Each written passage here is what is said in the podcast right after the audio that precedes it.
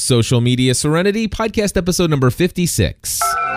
Entertaining, educational, and encouraging content that makes a difference. This is gspn.tv. Join the community.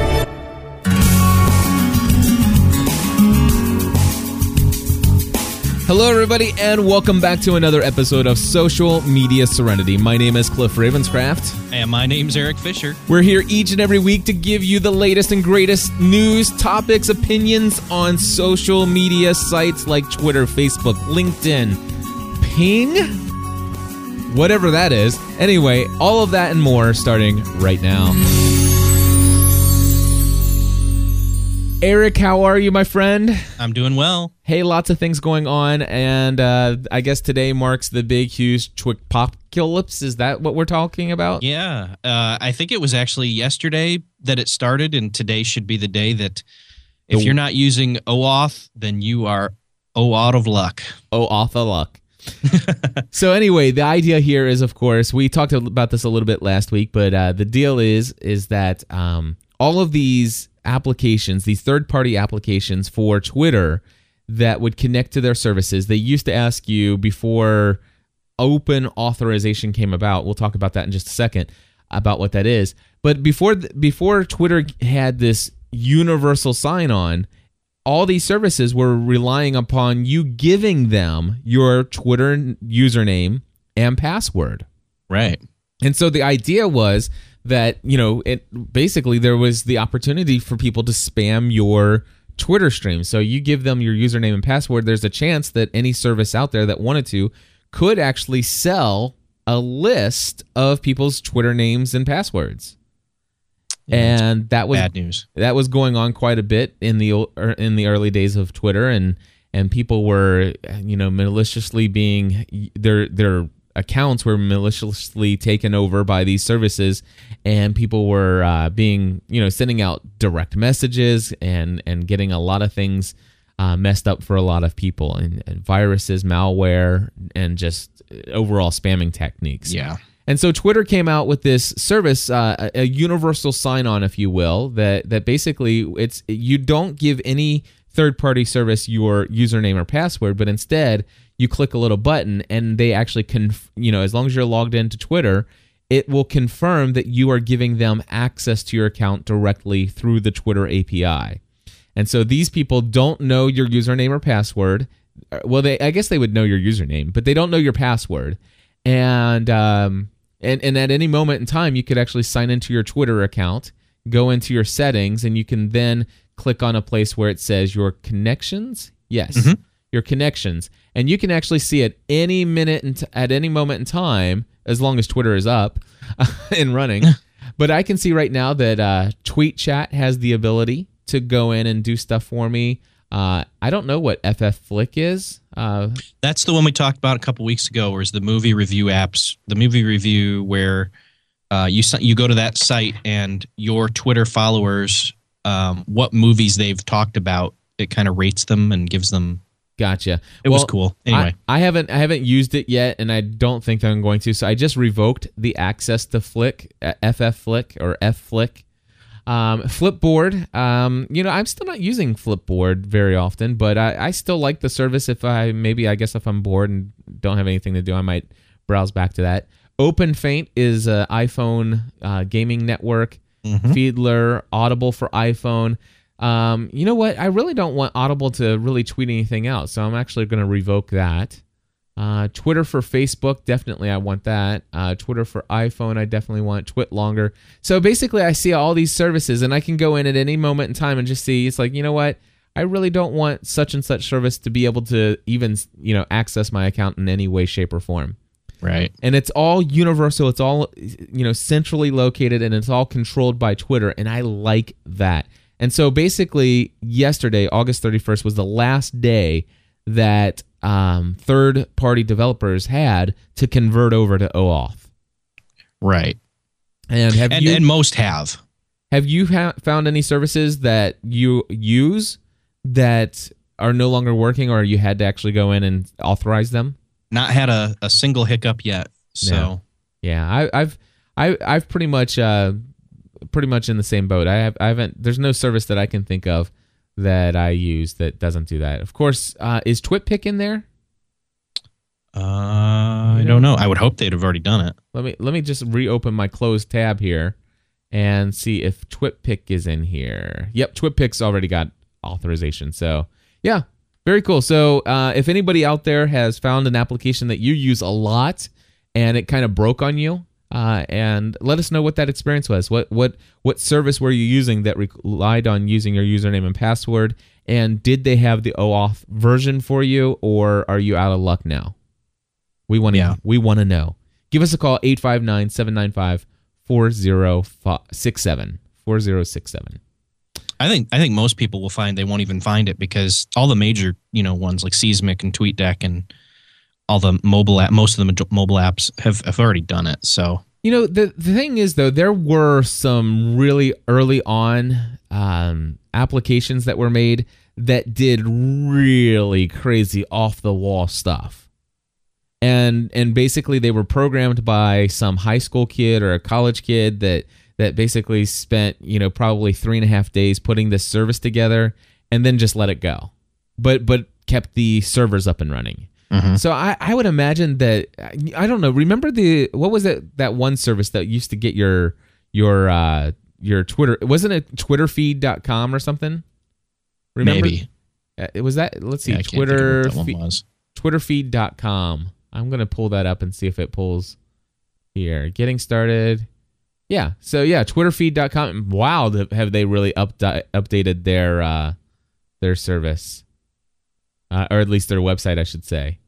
But yeah, so I don't know. It's still asking you to sign in with your email and password. So let's go to cliff@ravenscraft.org, type in my password here, and of course they don't use that one. So let's try a different one, and it's not that one. So I don't even remember what username and password I gave them. So anyway, Twitterfeed, I don't use it anymore. And that's one of those ones where you'll see somebody will use Twitterfeed, they'll sign up for it and say, okay, send this RSS feed out to Twitter.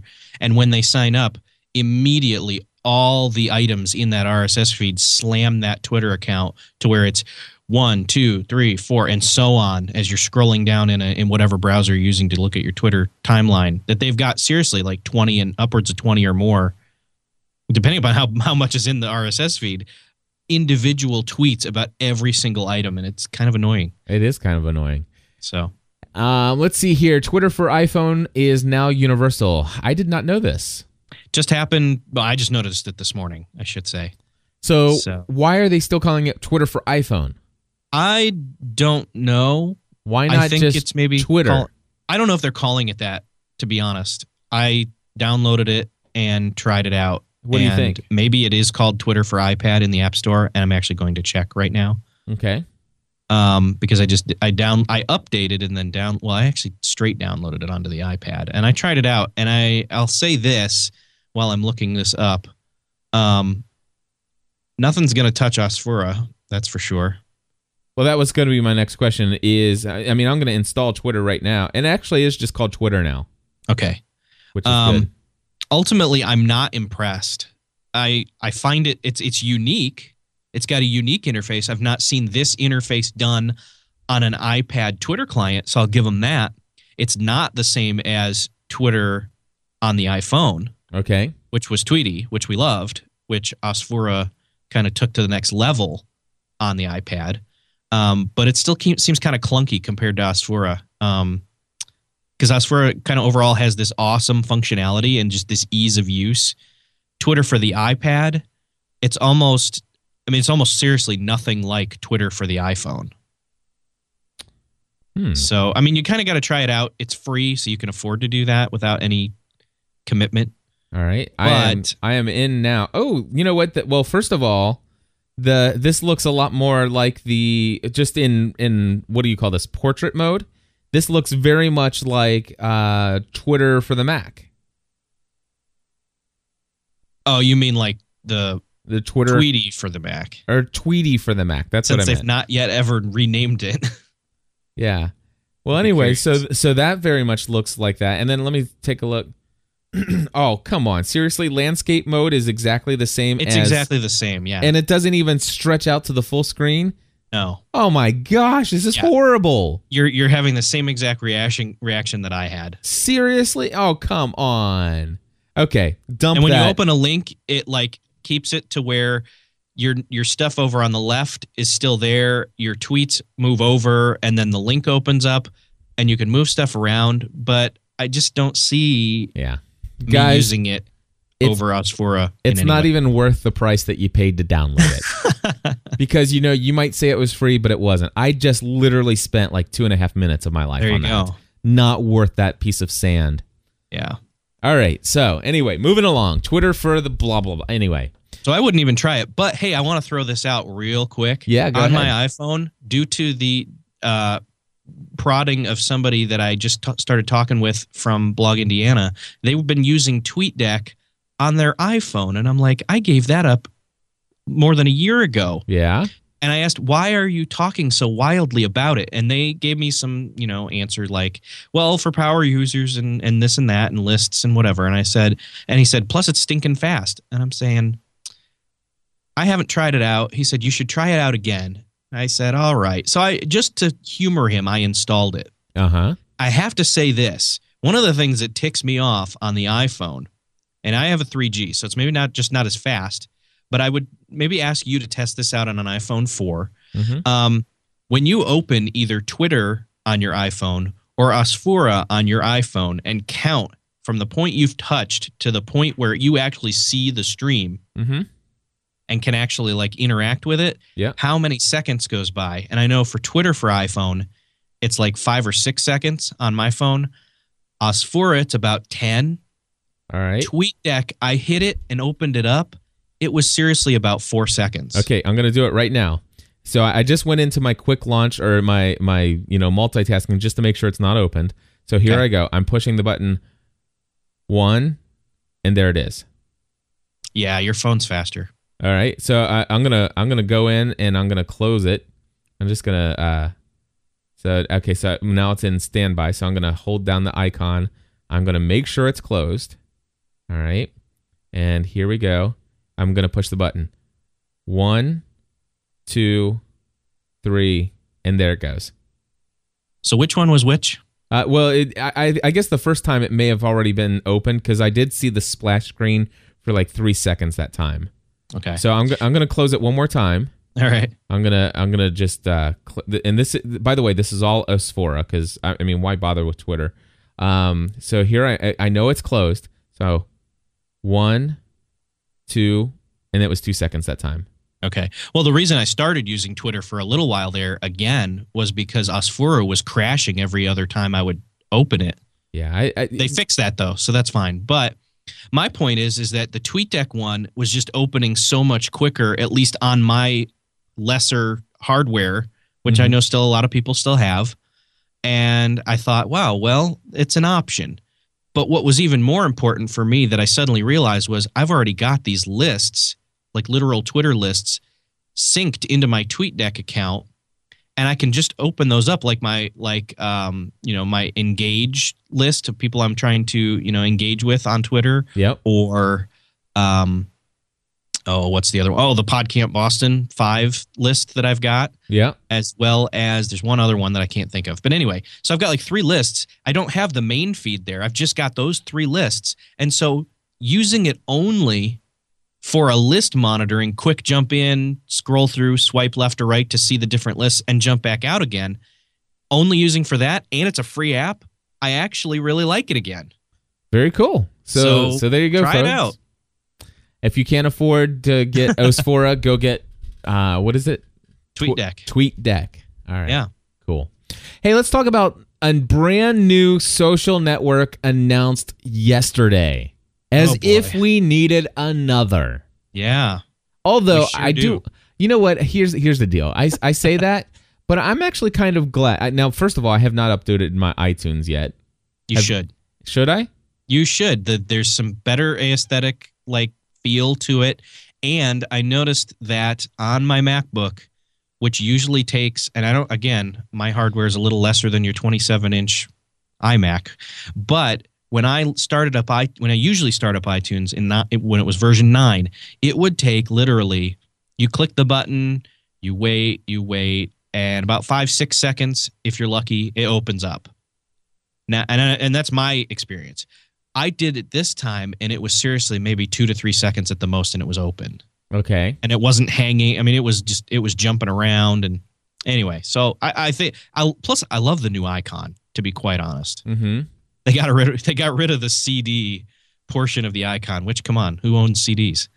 Yeah, well, I'm going to iTunes right now, iTunes.com, and I'm going to download iTunes 10. And I'm going to uncheck the 2 email things so that I can download it without putting my email address in.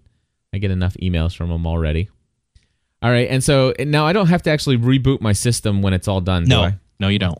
Because I know if I wanted to do, like, if I did my system update, I'd have to actually reboot my system. So I'll be able to do this. I did it through system update, and it didn't make me then either. So I haven't done system update in a while, so I know there's a couple things in there. It's going to want me to reboot. I use my computer too much to keep doing these updates every week. Yeah. Make them do it when you sleep. Well, that's true. I could do that. Anyway, but so I'm going to download it now. So tell me why. What are we doing? What is it, Bing? Ping. Yeah, Apple is installing this social network in their iTunes called Bing. Anyway, they're stealing it back.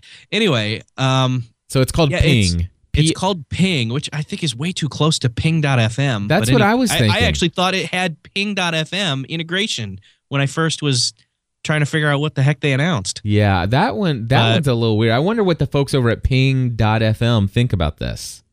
Well, they maybe have a surge in traffic for people searching for Ping today. I don't know. That's true. And that's actually, I think, didn't that get purchased by Luke Muir, whatever his name is, the guy who does Seismic? Seismic owns it. So yeah, we'll see. Ultimately, they've put in place something here. It's complete. Hey, Facebook, take note. This service is completely opt-in. You have to go turn it on completely. Yeah. You have to. I tried to sign in and it got hung, but I guess I got an email confirming that I signed up and everything. You guess. And you can allow it to be where you approve everybody to follow you, or let everybody follow you, or let no one follow you. Which, what's the point of a social network if you don't let anybody follow you? But it's geared all around music and following, basically, artists that they recommend that you follow, as well as people you know, to get recommendations. So I almost feel like it's the way things used to be. It's like if you took one part Dig, one part Twitter, and put it inside an iTunes kind of enclosure. Right. That's what it feels like so far. I haven't really played with it too much, but I don't know that I really care what everybody says about music, because I like to find my own stuff. But then again, when I'm in the real mood to find some music and I've connected with a bunch of people I trust through this service, their opinion probably would matter at that time. And I just don't know about this, because I don't know. First and foremost, I'm not a huge music person overall.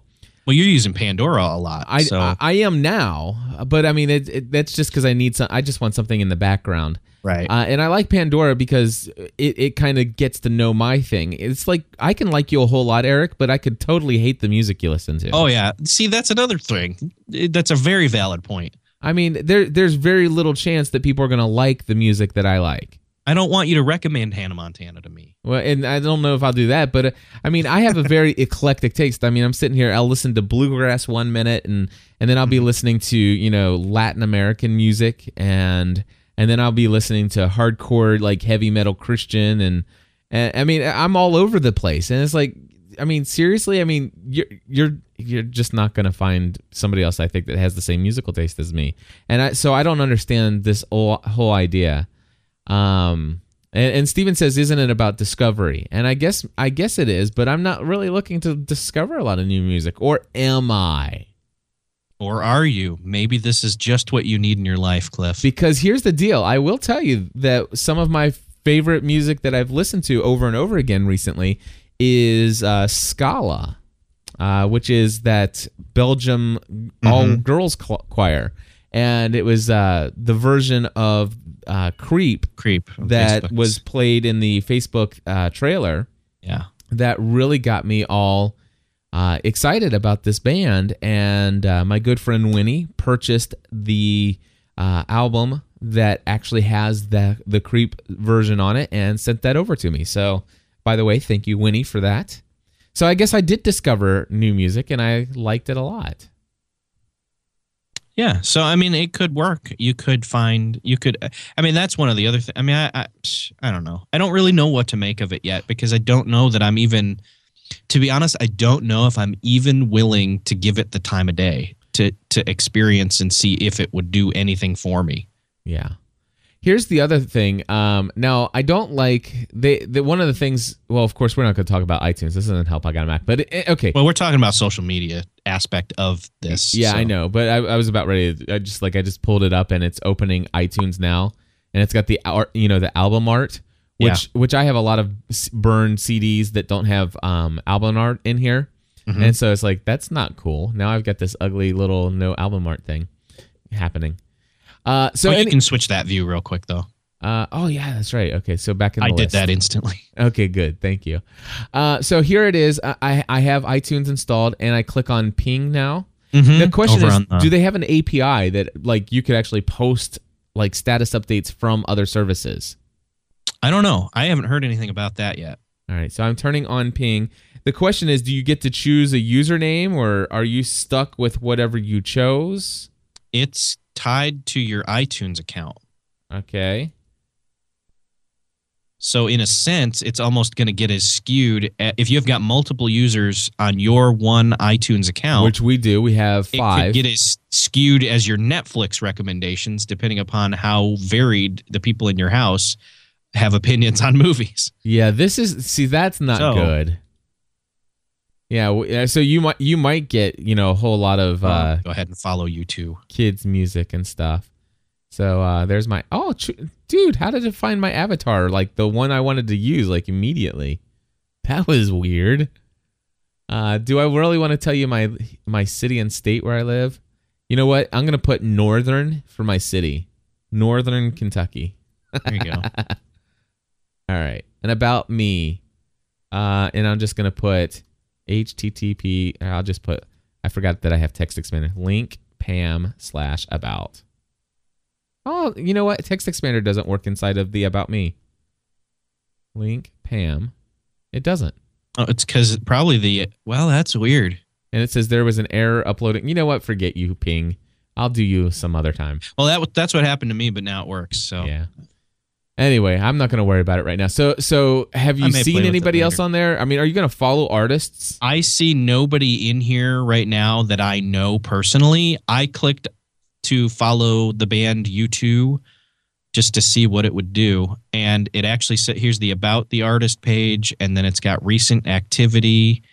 So actually, it looks like the band is actually putting stuff in here. Yeah. Which almost makes it like MySpace.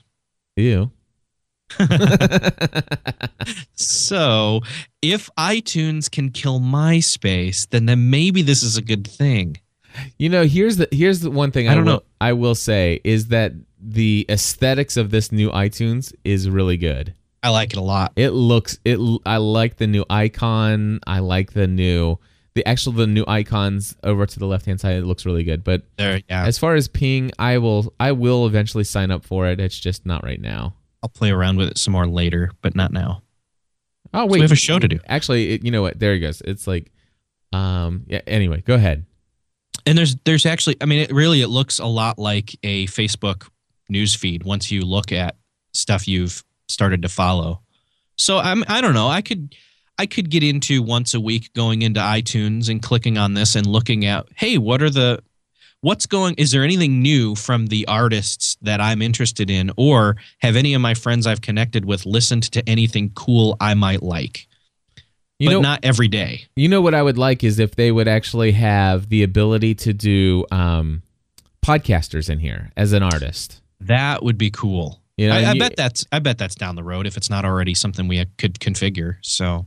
Choose how music you like is displayed in your profile. Automatically display all the music I like, rate, review, and purchase. Manually Let's just do automatically for now. Allow people to follow me. Yes. So let's hit done. I'm going ahead and doing it just in case you didn't know. I was saying, like, wait a second. You said you weren't doing it now, and now you're playing with it. I'm in. So how do I find you? Do I just type in Eric Fisher? Let's see. There you are. I found you. Huh. That was easy. Let me find you real quick. All right. You're already following this person. Okay, so. All right. So now if I click on the ping tab, does it take me back? Yeah, this is a little hokey. All right. So previous. Oh, here's previous page. And I don't find you at all. I'm Cliff Ravenscraft. I just followed you. So now I'm going to click on Eric. Oh, that's true. I should probably just find who's following me. And you started following you too. So I'm going to go in here and I'm going to follow you too. People. Yeah, still not showing me. And oh, people who follow me. There it is. There's a separate tab. Here's a commercial video from YouTube or from U2. Let's see what it says.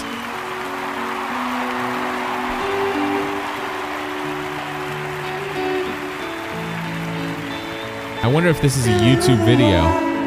It doesn't have the YouTube logo.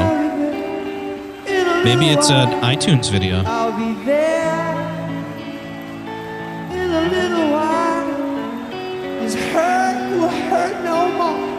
I'll be home.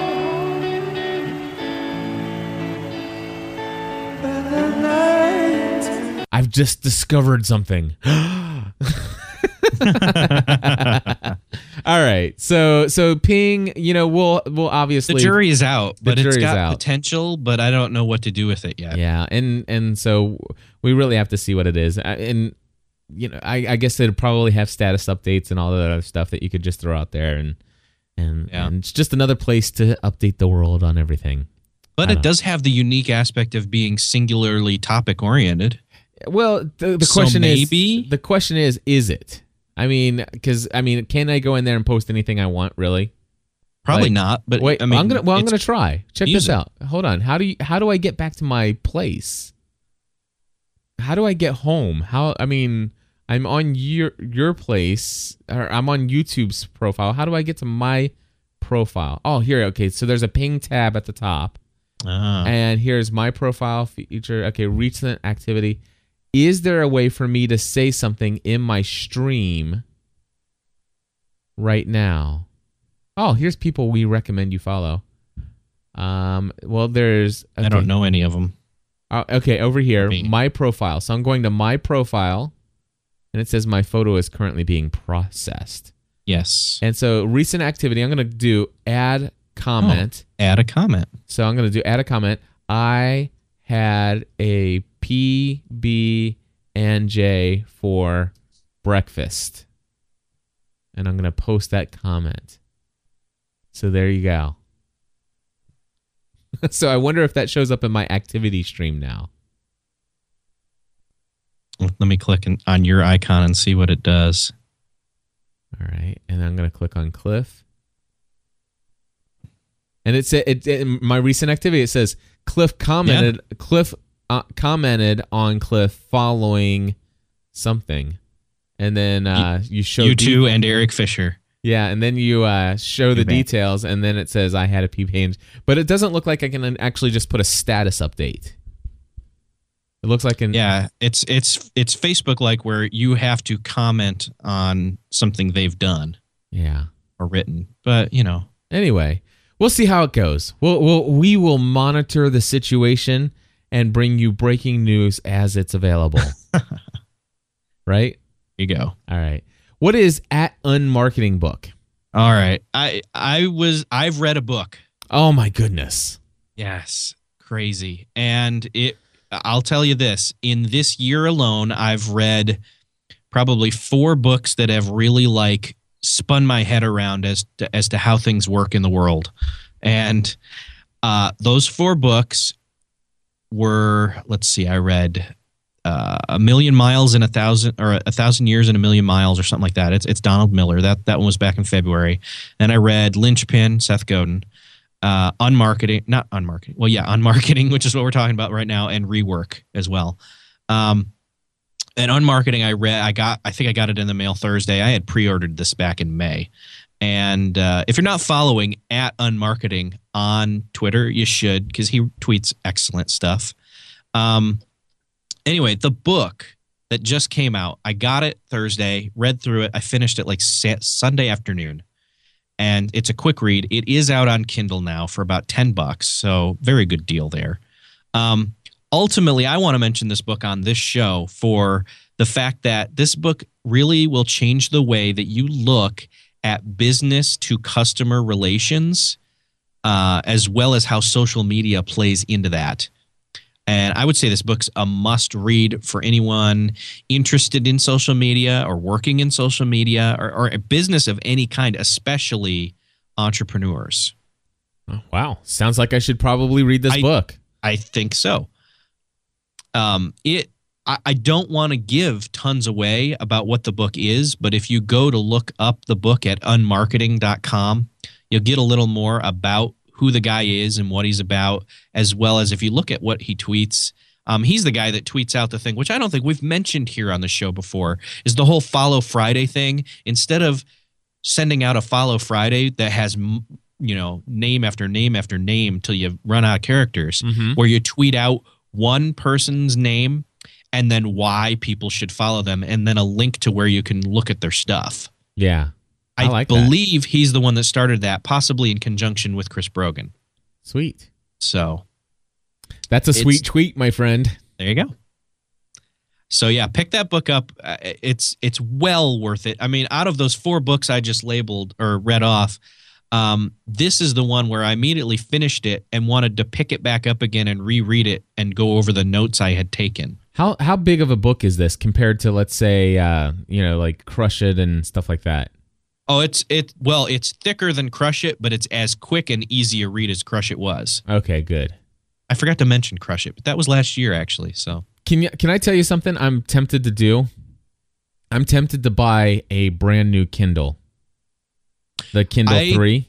Yeah, I tell you, I'd almost go to that, but I don't have the money or the want for it, because I like having real books. I'm still a stickler for that. I don't know why.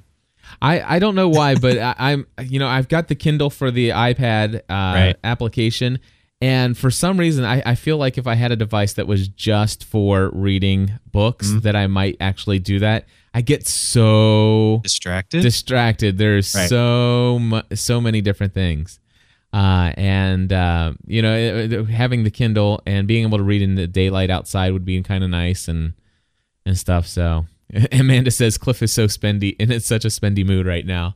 Yeah. Well, let's see what, if today's going to be, what purchase is this show about today? I know.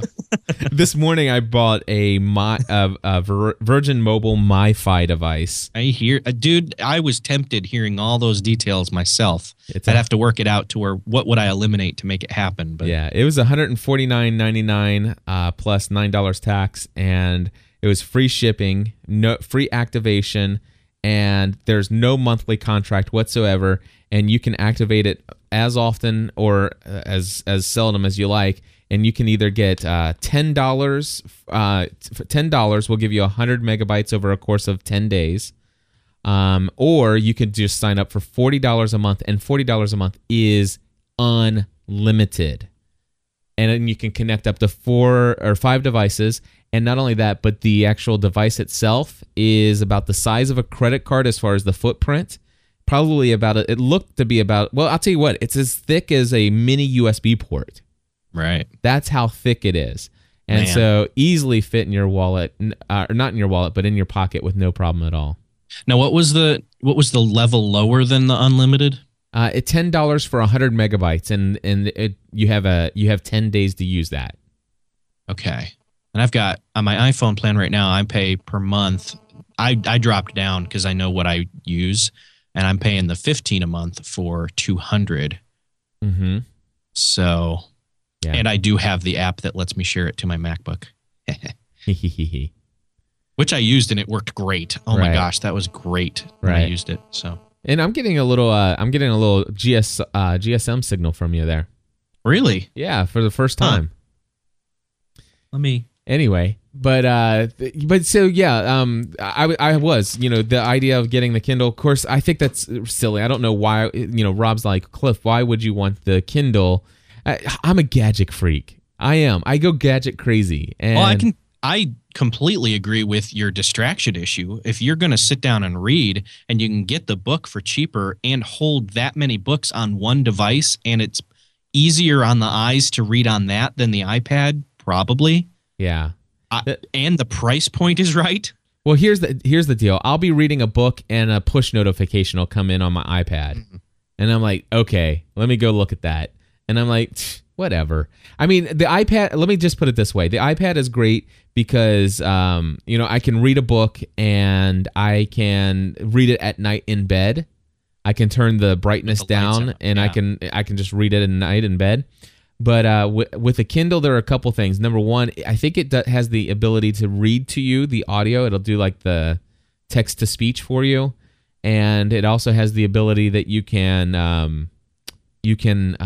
read it out in the daylight. Those are the two big things, and that it's a singular device that's not going to distract me with a lot of other things that I could be doing, like checking my email, playing a game, checking Twitter, all that other stuff. But I have to have a boundary. This connects to social media, trust me.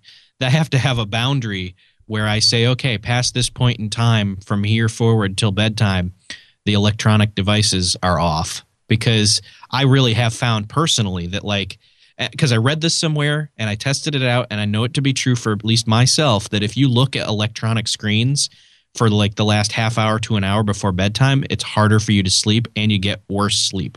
Mm-hmm. So I had to just like, all right, I'm unplugged for the night, and now I'm in decompression mode. Yeah. So I probably won't get one, but I tell you, right now I think $139 is the cost for the Wi-Fi only version, and and so it's coming down. If it gets to $99, I know I'm just gonna buy one.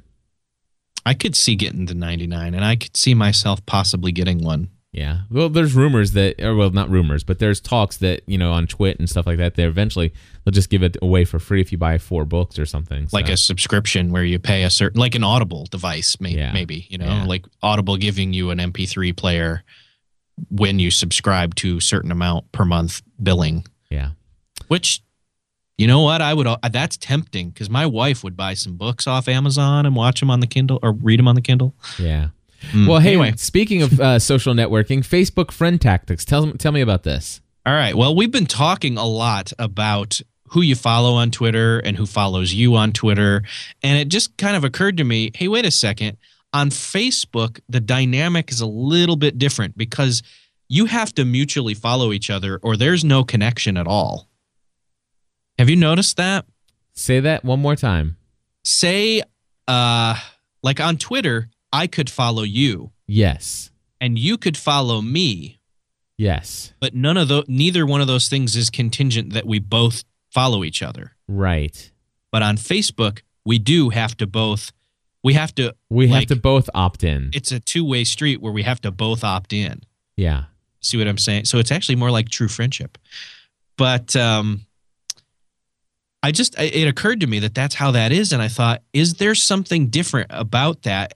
On Facebook, well, I mean, obviously it is different, but what is the difference between that, you know, Twitter and Facebook in that regard? What kind of, where does that lead to? You know, like, I mean, I know personally for me, as far as Facebook, when I first got on it and it first opened up publicly, you know, the natural thing was, who do you know on Twitter or on Facebook?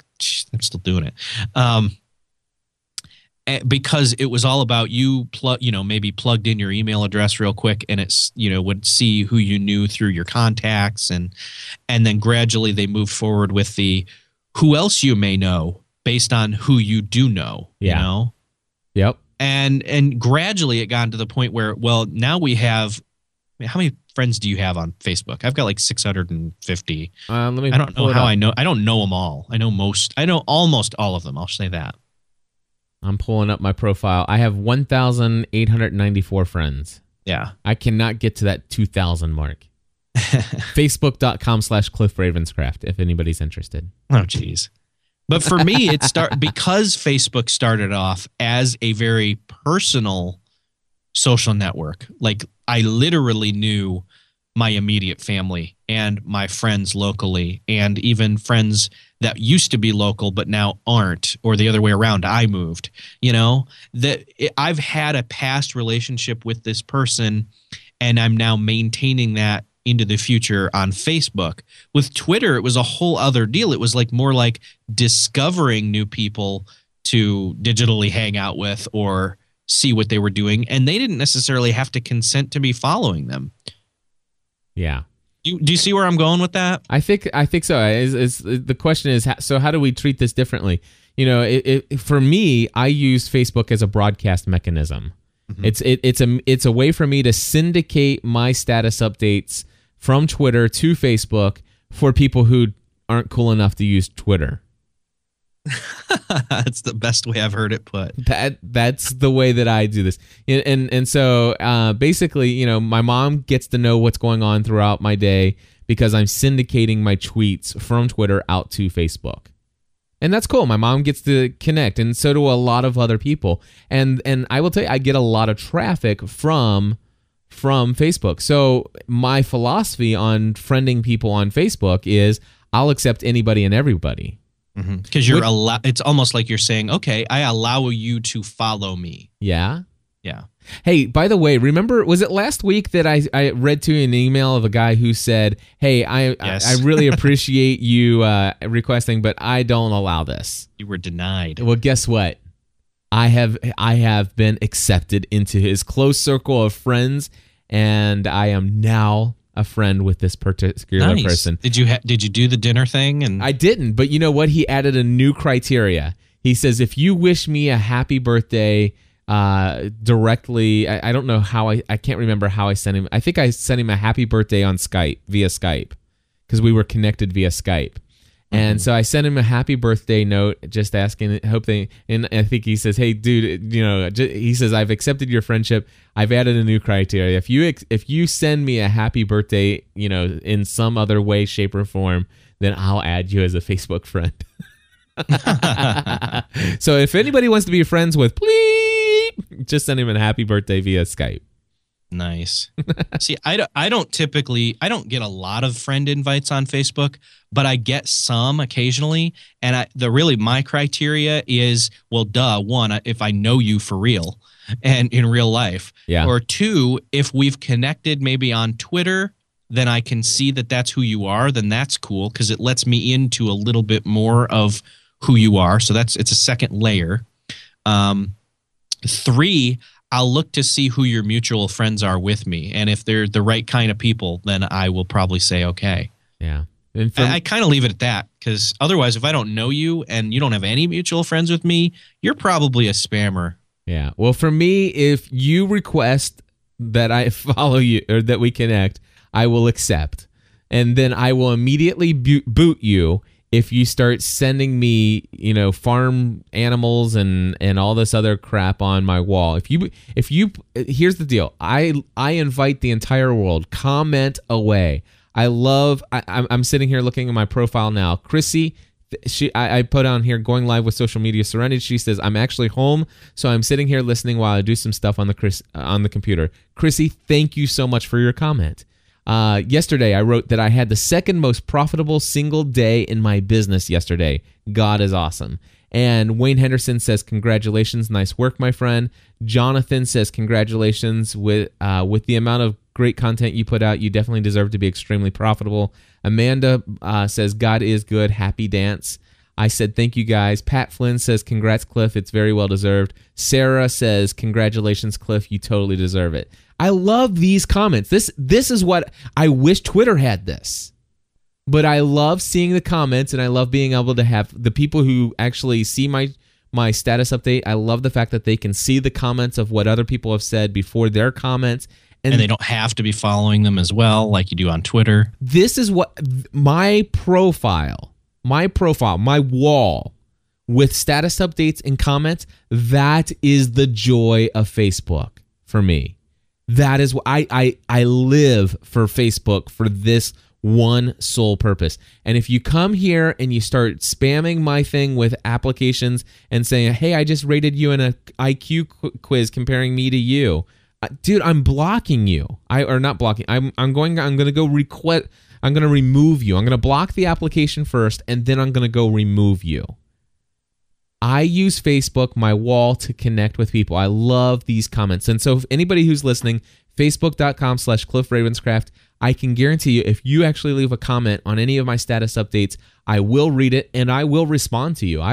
That is one of my favorite things. I will check Facebook about once a day, or if not twice a day, and I will interact with you on my wall publicly. I love it. It's one of my favorite things to do. And Rachel just says, well, here you go, giving you more joy. Rachel, you did. You just gave me more joy right there. So, well, I have another question then. Would you ever mute somebody from being able? Well, you're not because you're not checking your newsfeed, are you? You're only checking your profile. Here's the deal. Okay? Or have you changed that? Let me tell you what I do. I do actually check my newsfeed, and I personally go through and I only check my newsfeed about once a week when I'm really bored and I don't have anything else to do. I'll go and look at my newsfeed. And of course, I've got 1,894 people. So what I do is I will spend, if I'm going to spend like 25 minutes looking at my newsfeed, I will spend 25 minutes muting anybody that I don't know. And so gotcha. Over the course of the last 2 years, I've got it pretty much narrowed down. You know, the only people who will randomly show up that I don't know are people who I've just added over the last 2 or 3 weeks as friends. But so I've actually just muted everybody I don't know, so that right now I'm looking at my newsfeed, and everybody that's in my newsfeed are people that I want to know what's going on. With the exception, I do see somebody here right now, and I can actually mute them. So, but anyway, so yeah, I actually and you don't want to sever the connection. You just want to make it so that they don't flood your stream. Just that they don't show up on my. Now they're all invited to come and interact with me via comments on my wall. That's where I use it. And I'll tell you what, if you send me a Facebook email, and I'm talking to you, Sylvie, Jake, and a couple other people, your Facebook email or message will probably sit in my inbox for about a week to a week and a half before I get to it.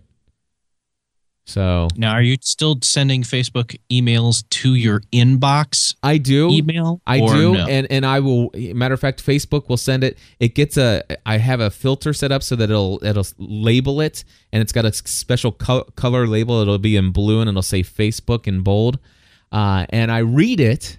I see that, hey, so-and-so just sent me a message, and here's the text of that message. And if it's not super, ultra urgent, I immediately archive it, and I say, next time I get around to spending some time on Facebook, I'll eventually respond to that person's message. Gotcha. Because Facebook, I don't like Facebook messaging. I hate it. Yeah. And in fact, and I use Text Expander.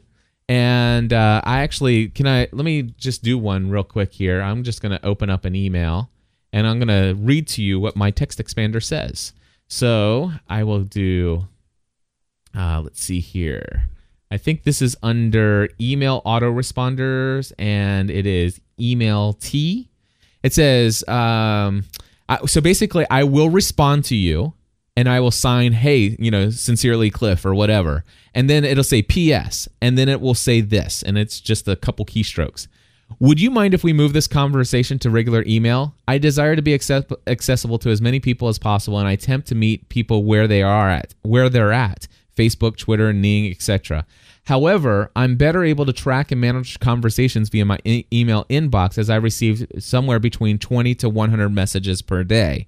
Would you mind if we continue this conversation via email at cliff@ravenscraft.org? If this communication tool is more productive and efficient for you, feel free to simply respond to this message and tell me so, and I'll do my best to check this inbox as often as possible to carry on this conversation. Thanks so much, Cliff. Awesome. That's what I do with Facebook messages, but I only do, like I said, about once every week to 2 weeks. I'll check my Facebook emails and respond to them. But my comments, you leave a comment on a status update, I can almost guarantee you within 12 to 24 hours, you will likely get a response from me. Because I check it on my iPhone, and I check it from my browser. I will randomly check that throughout the day. I love getting comments on my status updates. It's a true joy. Now, when you do that kind of going through your newsfeed thing, like once a week or whatever, do you actually write back to other people? I do. That they've not commented to you, but you see something they've done and it's interesting, so you'll talk about it. I do. That's why I actually look at it's like, so it would be kind of, you know, one way if I only expected people to look at my updates and comment to me. So right. Like, for example, I will actually go, that's what I'm doing. When I go through the newsfeed, I see what other people are doing and I do what I do for them, what I love for people to do for me. And that is, I look at their status updates and I leave comments on theirs. And by the way, check this out. When I leave a comment on somebody's status update and then they leave a comment back, I get an email notification of that. And you know what? I will actually click the link and I will go back to their status update post and I will read the comment and I will continue the conversation. I'll do that every single time. But I will not go and click on every single email message that comes from Facebook messaging. I have no idea why. It's a total double standard. I don't know. I have no idea why. I just don't like Facebook emails. If you've got it set up, well, because you like your inbox better. I do. I do. So I want to train people that they inbox. And by the way, Rob, I just got your Facebook friend request and you have been added, my friend. And Eric Fisher says, I like joy too on my status update. So thank you for that. Oh, that was nice of him. That was nice of him. He's a nice guy. But anyway, so is that what is that the kind of conversation you were talking about? I wanted to kind of talk about, how are we talked a lot about how what we're using Twitter for and how what criteria we have for following or who we let follow. Even sometimes we'll dump spammers, and I just kind of wanted to apply that over maybe to Facebook and say, it's a different social media network, but it's got different rules, but it's got some similarities too. And how are we treating them differently and how are we treating them the same? Yeah, so well, I think we've covered that. It's really good. I'm glad to kind of get an update on that from you. Well, here's another person. By the way, I won't say his last name, but John B. I'm going to do this live here on Social Media Serenity. All right. John B, I guess, created an event, if you will, and it's called a Facebook Christmas project. Okay, and I must have been invited to it, and I don't know if you know this, but if somebody invites you to an event, even if you didn't even click to I'm attending, not attending, no matter what, if you've been invited to an event and then they send out an email to everybody on that event, you get that email in your inbox. I consider that spam. All right, so I've got a Facebook message here from John B. It says, hello again, and thank you for joining. Very soon, the title of the Christmas project will be revealed. Blah, blah, blah, blah, blah, blah, blah, blah, blah. And you know what? I'm clicking on John B. I'm going right here, and I am going to report/block this person. I don't want to report. I'm actually just going to block this person. I'm hitting submit, and I'm clicking OK. And so he's gone, and let me see if I actually hit reply. His profile no longer exists to me. You are dead to me. He's dead to me. You've spammed my Facebook inbox, and now I'm going to go to this official launch of Christmas group, and I don't even know how I can get off of this stupid thing. I've already clicked not attending, but how do I get out of this? I don't even know how to get out of this. Yeah. It appears that it's an event. It says select guest to invite. There are 20 people attending, 13 aren't attending, 88 people are awaiting a reply, 64 people are not attending. So that means 64 plus 88 consider this thing spam, just like I do. And here we go. Remove from my events at the very bottom under the status updates. So I am going to remove from my events, and now I won't get any more emails from it. Thank you. See, I'm very particular about this stuff. I can see that. It's like, don't mess with my Facebook email inbox because I don't like it. All right. So, all right. There you go. But I guess I'm going to get more picky when I get to 5,000. I'm hoping before I get to 5,000 friends that they will remove the 5,000 friend limit. Do you think? Yeah, because then you'd have to be a page. Yeah, and I'm not going to a page. Father Roderick did that, and he still has his 5,000 friends, and he's nowhere near to that many people on his page, and the page doesn't have all the options that a profile does. I think when I get to 5,000 friends, then I'm going to probably have to weed out some people. I'll probably have to come up with some criteria to weed people out. You'll go through and you'll say, well, I have no idea who you are, unfriend. Or, I'll have some criteria that will make sense. I definitely don't want to sever a connection from anybody, but yeah. When did you get on Facebook? It was 2007, wasn't it? It was back at, PodCamp Boston 2 was three years ago. So yeah, 2007. It was just right about PodCamp Boston 2 when I did that. Yeah. So I'm saying it took you kind of that long, upwards of 3-something years, a little more, a little less, to get to the 1,000-something. So, do you see what Rob says in the chat room? Cliff's friends on Facebook, Survivor Edition. Nice. That would be a cool. That would be a cool video podcast. It's like, this weekly, short little video weekly podcast, and you could post it on Facebook as well as put it out in the feed, and that'd be funny. Oh, that is hilarious. Do a screen flow of it where you see your picture, your video face from like your lap, your camera from your iMac, and then also the screen. And that'd be funny. I do want to say this though, and I know that we touch on it, but Facebook events, in my opinion, is the worst feature of Facebook. It definitely, clearly is a major spamming tool.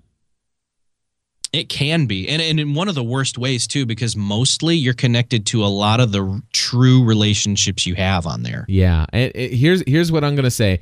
I literally could go in and invite everybody I know. And I can invite tons of people who I don't know. And I can then send messages to those people as often as I like. And unless they block me like I just did that one guy, and unless they go to the event page and actually go scroll down to the bottom and actually hit remove from event, I can continue to spam them as much as I like. And I guess eventually people could report me, but the thing is that, and Jonathan says here, most communication tools can be used as a spamming tool. But here's the thing, that guy who just did that, the guy that I just blocked, I can tell you right now, I guarantee you it was not his intention to spam me. I think Facebook events turns you into an unintentional offensive spammer. Well, even on the low end scale mid range, whatever, where I've only got like 600 people that are friends with me, if every single one of those just thinks, well, I should just let everyone I know about this just in case, and they don't mean any harm by it, they're not intentionally spamming, that number adds up. Yeah, but the question is like, here's the deal. You got these events and people are like, hey, this week, I just want to let you know we're launching next week. Oh, I just want to let you know we're going to launch in 2 days. Hey, we're launching tomorrow. Hey, we're launching today. Hey, that was a great launch. And my inbox, I'm like, seriously, stop sending me messages. And it's like, dude, forget it. I'm blocking you. You're gone, and you unintentional or not, you chose to use Facebook events to plan your event. You have invited me, and so therefore you have automatically, when you invited me, you put me on a carbon copy to the world of every message you want to send out. And I did not opt into your email list. I do not want to receive your messages, and Facebook events does not get that, and I think that it turns you into a spammer. My friends, please go over to eventbrite.com, eventbrite.com, and invite people there. Your Facebook event invite was an invite to fail. Yes, exactly. And now the thing is, though, is it goes viral, but man, it's very possible to have an event go viral. But here's my thing. If you're going to do a Facebook event, when you have an event, do you have the ability to send a message to those only who are attending? I don't know. And if so, I believe so. Yeah, just to those who have marked yes, they're coming, or yeah. And so if you Heather says yes, you can do that, my friends. If you have an event, please, when you're sending messages, please only send messages to people who have opted in. Sure, I don't care if you send me an invitation. I don't mind you sending me an invitation to be on your event. And I do hate that Facebook automatically keeps me on your list forever. Unless I go in and remove your event. Just because I was invited doesn't mean I'm actually should be listed on your event page. Whatever. Not that it makes me angry or anything. But I don't mind that you've invited me. Okay? Matter of fact, maybe I'm honored that you thought to include me in your invitation. But please, when you send messages, don't send it out to everybody. Just only send it to the people that opt in. And then you're no longer the unintentional spammer. Just words of advice there. Take it from a totally highly opinionated, cranky old geek over here. What about your Twitter avatar? Hey, I want to hold on to that because we're in an hour already, aren't we? We're way past time, and I want to remind people what next week's show is. But it gave me the idea for what the week after should be, which is kind of walking people through doing a personal social media makeover. Okay, say that one more time. Sound interesting? No, I didn't hear you. I was reading Jonathan saying, but almost nobody takes the time to respond. So that's why the assumption is that until you said no, you're in. And boy, if you assume that, you will get blocked from Cliff Ravenscraft. Yeah. That's all I'm saying. If you assume that because I didn't take the time to say no that I'm in, no. No. You can invite me once. You send me. That's the mistake Facebook makes about opting people in automatically. That's exactly right. You assume that because I didn't say no to your invitation that I'm in, buddy. You keep sending those emails and you watch what happens. That's not that we don't hate you. That's not what I meant. It's not that I hate you. You're just dead to me on Facebook. You no longer exist. We can interact somewhere else. Join Twitter. Exactly. @replyme. Anyway, what did you just say a minute ago? All right. Well, here's the deal. Next week, we're going to talk, Justin Lucas Savage is coming on, and we're going to talk all about LinkedIn. So send in your voicemail as well as your emails, questions about LinkedIn. Yes. That's next week. The week after, though, I'm already saying right now, we're going to talk all about how to do a personal social media makeover. We're going to talk about having the right avatar for your Twitter account or even your Facebook account, having the right background, designing it right, maybe some options is where you can go for that stuff. Awesome. Because we actually had a story a long time ago we didn't touch on about having the right Twitter background. Sweet. I like that. So we're going to do that as another theme show. I'm trying to figure out how to not talk about PodCamp Boston every week before it comes. That's right. So I'll tell you what. Next week, LinkedIn with Justin Lucas Savage. Come join us then. And then, of course, the week after that, Social Media Makeover Week. Anyway, until next time, we encourage you to join the community. And send me lots of messages in Facebook if you want.